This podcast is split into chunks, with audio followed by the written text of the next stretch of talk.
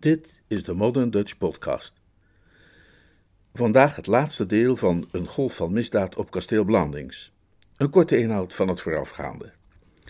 Lady Constance begrijpt dat het Lord Emsworth is geweest die Baxter in de bil heeft geschoten met de luchtbuks van de kleine George, maar hij blijft glashard ontkennen. Lord Emsworth's nichtje Jane blijkt even later echter toevallig met eigen ogen te hebben gezien wat haar oom heeft gedaan, en zij gebruikt die informatie vervolgens om Lord Emsworth te chanteren. Ze dwingt hem in ruil voor haar zwijgzaamheid een briefje te schrijven waarin hij de omstreden baan van rentmeester zwart op wit toezegt aan haar verloofde, George Abercrombie. Baxter blijkt echter het hele gesprek tussen Lord Emsworth en zijn nichtje Jane via een open raam duidelijk te hebben kunnen volgen. Om zijn schande geheim te houden, met name tegenover Lady Constance, biedt Lord Emsworth Baxter als prijs voor zijn zwijgen aan hem te herstellen in zijn functie van secretaris. Tot overmaat van ramp biedt dan ook nog onverwacht Lord Emsworth trouwe butler Peach zonder opgave van redenen zijn ontslag aan. Ongelukkig trekt Lord Emsworth zich in zijn studeerkamer terug. Dan gaat de deur open en komt Lady Constance binnen.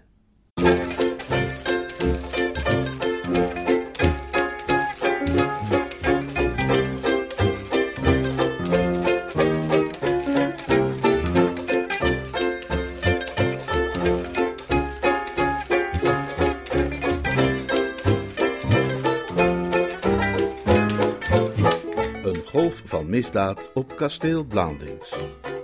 Een verhaal van P.G. Woodhouse uit de bundel Lord Emsworth bedoelt het goed.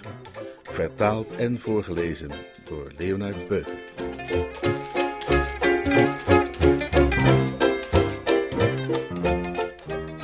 Een zorgvuldige waarnemer zou in de wijze waarop Lady Constance de kamer binnentrad iets schuws en lichtelijk nerveus hebben opgemerkt, iets bijna verlegens.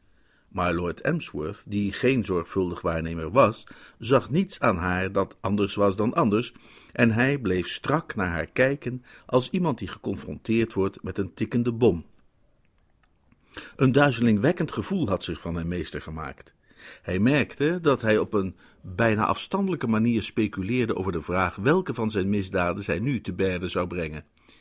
Was ze Jane tegengekomen en had ze over de fatale brief vernomen? Of kwam ze rechtstreeks uit een gesprek met Rupert Baxter, waarin de getroffene haar alles had verteld? Hij was er zo van overtuigd dat zij gekomen was om een van deze twee onderwerpen aan te snijden, dat de toon waarop ze het gesprek opende hem volstrekt verbaasde. Niet alleen ontbrak er alle woestheid aan, maar die toon was zelfs ronduit vriendschappelijk te noemen. Het was alsof een leeuw de bibliotheek was binnengekomen en begonnen was te blaten als een lam. Uh, helemaal alleen, Clarence? Lord Emsworth hees zijn onderkaak op. Ja, hij was helemaal alleen, zei hij. Uh, wat uh, zit je te doen? Te lezen? Ja, hij zat te lezen, zei Lord Emsworth. Ik uh, stoor je toch niet? Lord Emsworth, hoewel door een opperste vorm van verbazing wel haast van het spraakvermogen beroofd, speelde het klaar om te zeggen dat ze hem niet stoorde. Lady Constance liep naar het raam en keek naar buiten. Wat een prachtige avond! Uh, uh, ja, ja. Het verbaast me dat jij niet buiten bent. Ik uh, was ook buiten, maar ik ben binnengekomen. Ja, ik zag je in de rozentuin. Lady Constance tekende met haar vinger een onzichtbaar patroon op de vensterbank. Je stond met Beach te praten. Ja, ja. Ja, ik, ik zag Beach naar je toe komen en met je praten. Er viel een stilte. Lord Emsworth wilde die doorbreken door zijn bezoekster te vragen of zij zich wel helemaal goed voelde, toen Lady Constance het gesprek hervatte. Die angstige trek in haar optreden, die nervositeit, was nu heel duidelijk aanwezig. Ze beschreef nog een onzichtbaar patroon op de vensterbank. Uh, was het iets belangrijks, Clarence? Was wat iets belangrijks? Ik bedoel, wilde hij iets bijzonders? Wie? Beach. Beach? Ja, ik vroeg me af waar hij je over wilde spreken. Nu pas werd Lord Emsworth als in een flits getroffen door de herinnering dat Beach nog meer gedaan had dan alleen hem dat briefje van Baxter te overhandigen. Meteen daarna, ja, verdraaid, opeens schot het hem weer te binnen, meteen daarna had hij zijn ontslag ingediend. En daar kon je nu maar eens aan zien, vond Lord Emsworth, in wat voor moeras van ellende hij verzonken was, dat zelfs het feit dat zo'n excellente butler als Beach zijn ontslag indiende, kennelijk nauwelijks meer enige indruk op hem maakte. Als zoiets gisteren gebeurd was, zou het een absolute crisis hebben betekend. Hij zou het gevoel hebben gehad dat de wereld schudde op zijn grondvesten. En nu had hij maar nauwelijks geluisterd. Ja, ja, ja, had hij gezegd, als hij het zich goed herinnerde. Ja, ja, ja, in orde hoor, of woorden van gelijke strekking. Nu hij zijn gedachten met enig geweld op deze ramp richtte, was Lord Emsworth evenwel verplet, volkomen ontzet. Vrijwel sinds de oorsprong der tijden was deze superbutler op het kasteel aanwezig geweest, en nu zou hij dan versmelten als sneeuw voor de zon? Of, althans, voor zover het een man van 200 pond schoon aan de haak mogelijk was sneeuwachtig voor de zon te versmelten? Dat was vreselijk. Een nachtmerrie was het. Zonder Beach kon hij niet verder. Het leven zonder Beach zou ondraaglijk zijn. Hij vond zijn stem terug. Een scherpe, gekwelde stem. Connie, weet je wat er gebeurd is? Beach heeft zijn ontslag ingediend. Wat? Ja, voor het eind van de maand. Zijn ontslag, Beach. En zonder een woord van verklaring, zonder reden, geen, geen... Lord Emsworth onderbrak zichzelf. Ineens verstrakte zijn gezicht. Plotseling had hij begrepen waar de enige mogelijke oplossing voor het raadsel moest liggen. Connie zat hierachter. Connie moest weer eens de grande dame gespeeld hebben tegenover de butler en hem in zijn gevoeligheden hebben gewond. Ja, dat moest het zijn. Dat was nu precies iets voor haar om te doen. Hoe vaak had hij haar al niet betrapt op zulke oude Engelse adelgedrag? Talloze keren had hij gezien hoe ze zuinigjes haar lippen op elkaar kon persen en haar wenkbrauwen optrekken met zo'n fundamenteel air van ik stam uit een reeks van honderd graven. Geen enkele butler die dat verdraagt. Connie! riep hij uit, en hij zette zijn pince nee stevig op zijn neus om haar aandachtig en beschuldigend te kunnen aankijken. Wat, wat heb je met Beach gedaan? Iets dat bijna klonk als een snik, kwam over Lady Constance's lippen. Alle kleur was uit haar welgevormd gelaat verdwenen, en op een of andere manier leek ze gekrompen te zijn. Ik, uh, ik heb op hem geschoten, fluisterde ze. Lord Emsworth gehoor liet hem even in de steek. Wat heb je gedaan? Ik heb op hem geschoten. Op hem geschoten? Ja. Je bedoelt dat je op hem geschoten hebt? Ja, ja, ja. Ik heb op hem geschoten met George's luchtdrukgeweer. Er ontsnapte Lord Emsworth een zucht, een fluitend geluid. Hij leunde achterover in zijn stoel. De hele bibliotheek leek in ouderwetse rijdansen rond te deinen voor zijn ogen. Te zeggen dat hij zich week voelde worden van opluchting zou een veel te voorzichtige uitdrukking zijn voor het effect dat deze volslagen unieke mededeling op hem had. Zijn opluchting was dermate enorm dat hij zich als beroofd van heel zijn gebeente voelde ineenzijgen. Niet één, maar vele keren gedurende het laatste kwartier had hij zichzelf voorgehouden dat alleen een wonder hem zou kunnen bewaren voor de gevolgen van zijn zonde, en nu had dat wonder plaatsgevonden. Er was niemand die er zich levendiger van bewust was dat vrouwen overvloedig bedeeld zijn met onbeschaamdheid en lef, maar na dit zou zelfs Connie beslist het lef niet meer hebben om hem nog euvel te duiden wat hij had gedaan. Op, op, op hem geschoten, zei hij, zijn stem hervindend. Een voorbijgaande vleug van haar oude heersersmentaliteit kwam over Lady Constance. Ja, hou nou toch eens op met voortdurend op hem geschoten te zeggen, Clarence.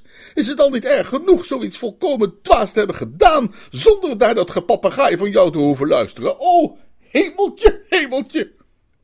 Maar waarom heb je dat dan gedaan? Dat weet ik niet. Ik moet je zeggen dat ik het niet weet. Er leek plotseling iets over me te komen. Het was alsof ik behekst was. Nadat jij naar buiten gegaan was, wilde ik dat geweer naar Beach brengen. Waarom? Ik, ik, ik, oh ja, ik dacht dat het bij hem veiliger zou liggen dan in de bibliotheek. Dus ik bracht het ding naar beneden.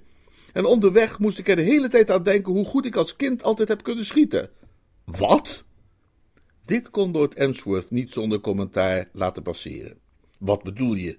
Dat jij als kind altijd zo goed hebt kunnen schieten. Jij hebt nog nooit van je leven geschoten? Wel waar! Je had het toch over Julia, Clarence, die op juffrouw Mapleton schoot? Nou, dat was Julia niet, dat was ik. Ik moest van haar binnen blijven om de rivieren van Europa opnieuw uit mijn hoofd te leren. En daarom heb ik op haar geschoten. Ik was een voortreffelijke schutter in die tijd. Ha, ha, je was vast niet zo goed als ik, zei Lord Emsworth gepikeerd. Ik schoot altijd ratten. Ik schoot ook altijd ratten. Hoeveel ratten heb jij dan wel doodgeschoten? Oh, Clarence, Clarence, wat doen die ratten er nou toe? Nee, zei Lord Emsworth tot de orde geroepen, dat verdraait, dat, dat, dat is waar. Die ratten die doen er niks toe. Vertel me wat, je met, wat, wat er met Beach is gebeurd. Nou, toen ik in zijn butlerkamertje kwam, was het leeg. En ik zag Beach buiten bij het lauwerbosje zitten lezen in een lichtstoel. Hoe ver weg? Dat weet ik niet, wat maakt dat uit? Tweeënhalve meter of zo. Tweeënhalve meter? en toen schoot ik op hem, ik kon er niks aan doen. Ik voelde me ertoe gedwongen. Het was als in een afschuwelijke obsessie. Ik had een soort gruwelijk plaatje voor mijn ogen van hoe hij de lucht in zou springen, dus schoot ik op hem. Maar je hebt hem toch niet geraakt? Je hebt hem vast gemist.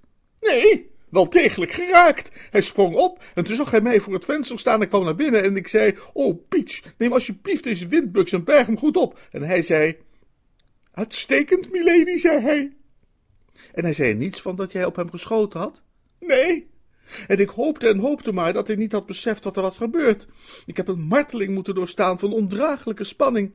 Maar nu vertel je me dat hij zijn ontslag heeft ingediend. Hij moet dus toch alles begrepen hebben. Clarence! Riep Lady Constance uit, handenwringend als de vervolgde heldin uit een melodrama. Je begrijpt toch wel in wat voor verschrikkelijke positie dit ons brengt. Als hij bij ons weggaat, zal hij zijn verhaal overal in het graafschap vertellen. En iedereen zal denken dat ik gek ben. Die schande krijg ik nooit meer van mij afgewist. Je moet hem overhalen zijn verslag niet te nemen. Bied hem een dubbel salaris. Bied hem wat je maar wilt. Hij mag niet weggaan, hoor je. Als hij vertrekt, zal ik nooit meer... Hoe bedoel je, sst?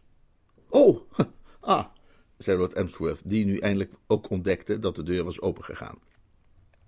Het was zijn nichtje Jane die binnenkwam. Oh, hallo, tante Constance, zei ze. Ik vroeg me al af of u hier was. Meneer Baxter is naar u op zoek. Lady Constance reageerde verstrooid. Uh, meneer Baxter? Ja, ik hoorde man Beach vragen waar u was. Ik dat, denk dat hij u ergens over wilde spreken, zei Jane. Ze wierp een korte blik op Lord Emsworth, vergezeld van een knipoogje. Denk eraan, zei die blik.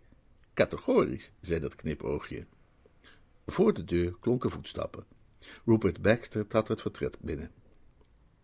Op een eerder punt in deze kronieken hebben wij het uiterlijk van Rupert Baxter, wanneer door woede verhit, vergeleken met dat van een donderwolk. Het is mogelijk dat de lezer daarbij voor zijn geestesoog het beeld gevormd heeft van zomaar een gewone donderwolk, het type donderwolk dat wel een beetje gerommel laat horen, maar uiteindelijk toch niet al te veel blijkt voor te stellen. Het was niet dat soort van wolk waarmee de secretaris nu overeenkomst vertoonde, maar het slag dat losbarst boven tropische steden en hele landstreken onder water zet, waarbij duizenden mensen moeten worden geëvacueerd. Hij bewoog zich onheilspellend en met uitgestrekte handen in de richting van Lady Constance. Lord Emsworth negeerde hij. Ben gekomen om gedag te zeggen, Lady Constance, zei hij. Er waren niet veel mededelingen die Lady Constance op dit moment uit haar gepreoccupeerdheid hadden kunnen wegscheuren. Maar met deze lukte dat. Plotseling was zij niet meer de memsahib, verdiept in herinneringen aan de jacht op Groot Weert, maar staarde zij onthutst de spreker aan. Gedag, gedag. Maar meneer Baxter, u gaat ons toch niet verlaten? Zeker wel. Pas nu verontwaardigde Baxter zich de aanwezigheid van de negende graaf te hebben opgemerkt. Ik ben niet bereid, sprak hij bitter, nog langer in een huis te verblijven, waar mijn voornaamste taak eruit lijkt te bestaan tot schietschijf te dienen voor Lord Emsworth met zijn luchtdrukgeweer. Wat? Precies wat ik zeg. In de stilte die volgde op deze woorden, wierp Jane opnieuw haar oom die blik van bemoediging en aansporing, die blik die zei: Wees flink, houd uw poot stijf. Tot haar verbazing merkte ze dat het niet nodig was. Lord Emsworth was al flink. Zijn gezicht was kalm, zijn blik was vast en zelfs zijn pince-nez wiebelde niet. De kerel is geschrift, zei Lord Emsworth. Absoluut geschrift. Ik heb het je altijd gezegd. Schiet schijf voor mijn luchtdrukgeweer. Ha, tss, waar heeft hij het over? Rupert Baxter trilde. Zijn brillenglazen spatten vuur. Wilt u ontkennen dat u op mij heeft geschoten, Lord Emsworth? Ja, dat ontken ik ja. En wilt u dan ook ontkennen dat u in het schrijfkabinet met zoveel woorden hebt toegegeven aan deze jonge dame hier, dat u op mij hebt geschoten? Natuurlijk ontken ik dat. Heeft u tegen mij gezegd dat u op meneer Baxter heeft geschoten, oom Clarence? vroeg Jane. Dat heb ik u helemaal niet horen zeggen. Natuurlijk niet. Dat dacht ik al, dat zou ik hebben onthouden. Rupert Baxter's handen schoten in de richting van het plafond, alsof hij de hemel wilde smeken om rechtvaardigheid. U hebt het me persoonlijk toegegeven. U heeft me bezworen het aan niemand te vertellen. U heeft geprobeerd het goed te maken door mij aan, aan te nemen als uw secretaris, en ik heb die functie aanvaard. Ik was op dat moment ook volkomen bereid een en ander de vingers te zien. Maar toen nog geen half uur later. Lord Emsworth trok zijn wenkbrauwen op, en Jane die van haar. Wat ontzettend merkwaardig, zei Jane. Hoogst, zei Lord Emsworth. Hij nam zijn pince-nez af, begon die op te poetsen en sprak ondertussen op kalmerende toon. Zijn houding echter, hoewel kalmerend, was ferm. Baxter, ah, mijn beste kerel, zei hij. Er is voor dit alles maar één verklaring mogelijk. Hè? Het is precies zoals ik je al gezegd heb, je hebt weer last van die hallucinaties van jou. Ik heb nooit iets tegen jou gezegd over op je schieten. Ook tegen mijn nichtje heb ik met geen woord gesproken over schieten op jou. Waarom zou ik ook, als ik dat nooit heb gedaan? Hè? En wat je daar zegt over dat jou, jou aangenomen hebben als mijn secretaris. Nou, een kind begrijpt toch hè, dat dat een volkomen absurditeit is. Hè? Nee, ik wil je gevoelens niet kwetsen hoor, maar ik, ik zou nog liever dood blijven, eerlijk gezegd.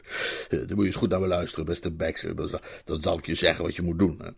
Jij, hè, jij moet gewoon op die motorfiets van jou springen en die tocht door Engeland die aan het maken was, weer oppakken waar je gebleven was. Dan zul je gauw genoeg ontdekken hè, dat, dat, dat de frisse lucht wonderen zal doen voor dat geschifte trekje in jou. En met, met een dag of twee zul je helemaal geen... Rupert Baxter draaide zich om en beende de kamer uit. Meneer Baxter, riep Lady Constance.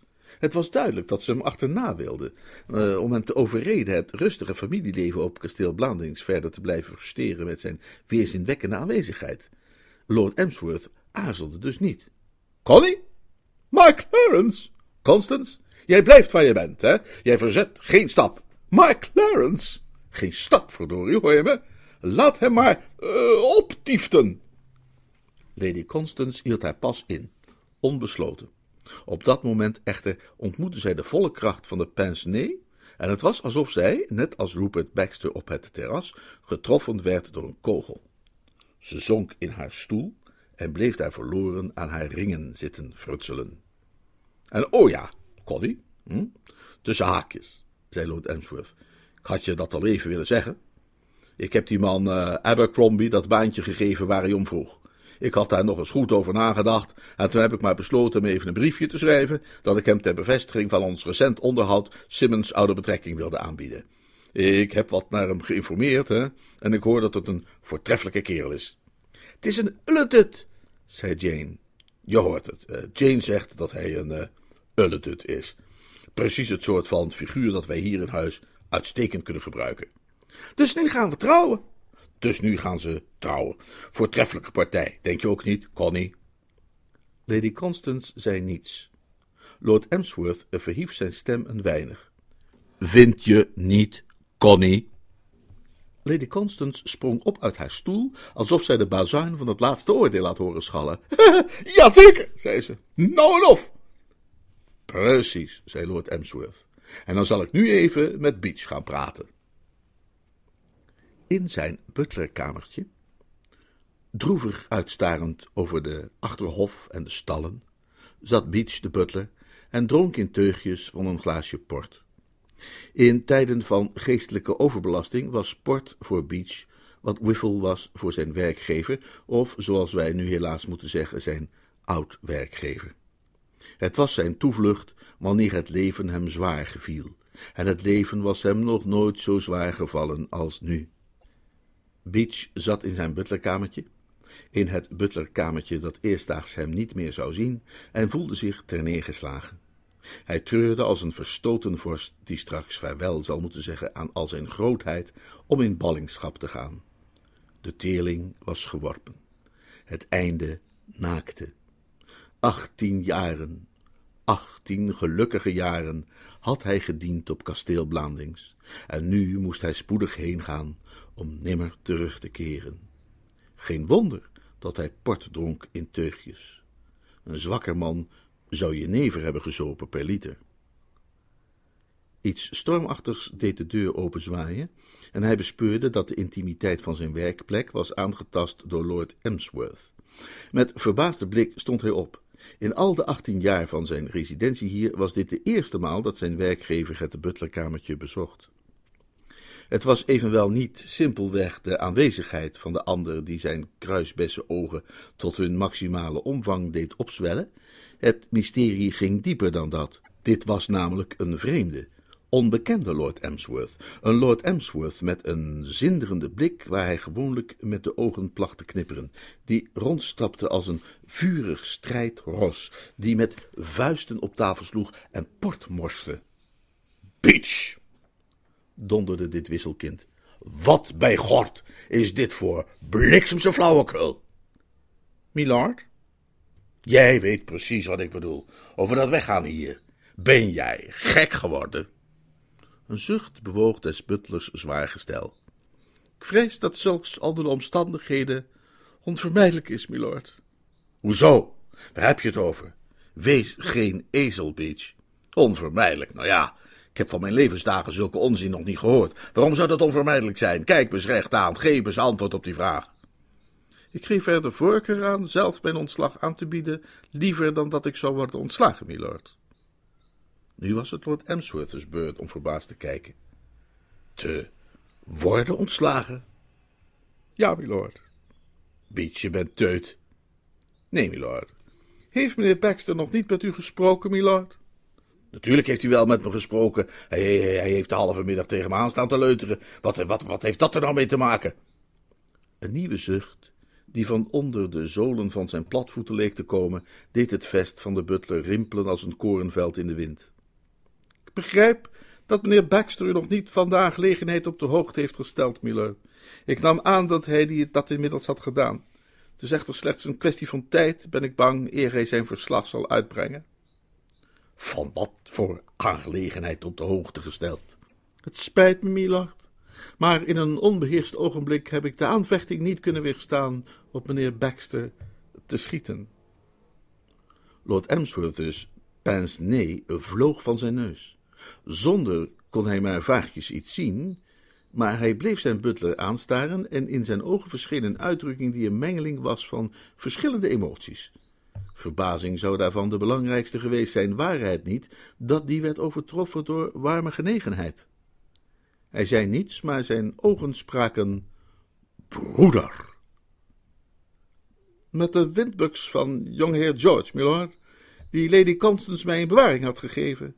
Het spijt me u te moeten vertellen, milord, dat ik na in ontvangstname van het wapen naar buiten ging op het terrein en daar de heer Baxter aantrof, die in de nabijheid van de bossage aan het wandelen was.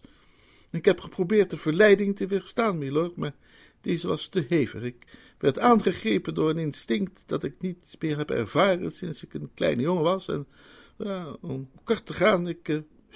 Schoot hem voor zijn donder? Uh, ja, milord. Lord Emsworth wist twee en twee bij elkaar op te tellen. Dus dat was waar hij het over had in de bibliotheek. dat was waarom hij van gedachten veranderde en me dat briefje stuurde. Hoe ver weg stond je toen je op hem schoot? Uh, het was maar een afstand van enkele meters, milord. Ik trachtte mij te verbergen achter een boom, maar hij draaide zich abrupt om en ik was zo sterk van overtuigd dat hij mij had opgemerkt, dat ik geen andere oplossing zag dan mijn ontslag in te dienen, eer hij verslag over het gebeurde had uitgebracht aan u, milord. En ik dacht dat jij hier weg wilde gaan, omdat mijn zuster Connie op je geschoten had. Uh, Lady Constance heeft niet op mij geschoten, milord. Het is juist dat het wapen per ongeluk afging in haar hand, maar de kogel ging langs mij heen zonder mij te raken. Lord Emsworth snoof minachtend. Ha! Maar ze zei nog wel dat ze zo'n prima schutter was. Kan nog geen zittende butler raken van 2,5 meter afstand. Ha, luister, Beach. Ik wil niets meer horen. niets meer. Over die onzin van jou. Over ontslag. Goeie hemel, hoe dacht je dat ik het zonder jou zou kunnen stellen? Hoe lang ben je hier al niet? 18 jaar, milord. 18 jaar. En jij praat over ontslag. Wat zijn dat voor malle, absurde ideeën? Maar ik vrees, milord, dat wanneer Lady Constance te horen krijgt. Lady Constance zal niets te horen krijgen. Baxter zal het haar niet vertellen. Baxter is weg. Weg, milord? Voor altijd vertrokken. Maar ik had begrepen, milord. Dat doet er helemaal niet toe wat jij had begrepen. Hij is weg. Paar meter afstand, zei je? Milord? Je zei toch dat Baxter op maar een paar meter afstand stond toen je hem raakte? Ja, milord. Ha, zei Lord Emsworth. In gedachten verzonken nam hij het geweer van tafel en in gedachten verzonken laadde hij het met een kogeltje. Hij voelde zich plezierig en trots als een kampioen wiens meesterschap onbetwist is. Connie had een doel als Beach, toch zo goed als een hooiberg, gemist vanaf 2,5 meter. Beach had Baxter geraakt, dat was waar, en kleine George ook, maar met de loop van het geweer praktisch tegen hem aan. Het echte schieten was toch overgelaten aan hem, aan Clarence, de negende graaf van Emsworth. Een ontmoedigende gedachte kwam echter plotseling zijn tevredenheid verstoren. Het was alsof een stem in zijn oor het woordje mazzel had gefluisterd. Zijn mond viel een beetje open en even bleef hij staan peinzen. Hij voelde zich enigszins lamgeslagen en ontdaan. Was het puur mazzel geweest, dat voortreffelijke schot vanuit het raam van de bibliotheek? Was het een vergissing te denken dat zijn oude vermogens hadden beklijfd? Zou hij, en dat was wat de fluisterende stem suggereerde, onder dezelfde omstandigheden negen van de tien keer missen? Een sputterend en ploffend geluid onderbrak zijn overpeinzing. Hij keek uit het raam. Ginds bij de stallen op de achterhof startte Rupert Baxter zijn motorfiets. Meneer Baxter, milord. Ik zie hem, ja. Een alles overheersend verlangen tartte Lord Emsworth om de gedachte die zojuist in hem was opgekomen op de proef te stellen en dat tergende stemmetje tot zwijgen te brengen. Hoe ver zou jij zeggen dat hij hier vandaan staat, Beach? Zeker twintig meter, milord. Kijk goed, zei Lord Emsworth. Het gesputter van de motor werd onderbroken door een zacht plofje, en dat werd gevolgd door een luide kreet. Rupert Baxter, die voorovergebogen over het stuur had geleund, kwam anderhalve meter overeind met zijn hand tegen zijn dijbeen. Daar! zei Lord Emsworth. Baxter was opgehouden zijn dijbeen te wrijven. Hij was een intelligent man en besefte dat iemand die op het grondgebied van het kasteel Blandings zijn tijd verdeed met blijven hangen en dijen wrijven er zelf om vroeg. Voor wie in het inferno dat kasteel Blandings heette was verzeild geraakt, betekende in overhaaste vlucht de enige kans zich in veiligheid te brengen. Het gesputter groeide aan tot een crescendo, nam daarna weer af en stierf tenslotte geheel weg. Rupert Baxter was vertrokken voor een tocht door Engeland. Lord Emsworth staarde nog altijd uit het raam, in vervoering, alsof hij keek naar het kruis dat de plek markeerde. Enkele langdurige ogenblikken bleef Beach met ontzag turen op de naar hem toegewende rug. Daarna greep hij, als in een symbolisch ritueel dat de waardigheid van het moment benadrukte, naar zijn glas met port en hief het tot een zwijgende heildronk. Vrede heerste in het butlerkamertje. De zoete zomeravondlucht stroomde binnen door het open raam. Het was alsof de natuur het zijn veilig had geblazen. Kasteel Blandings was weer zichzelf.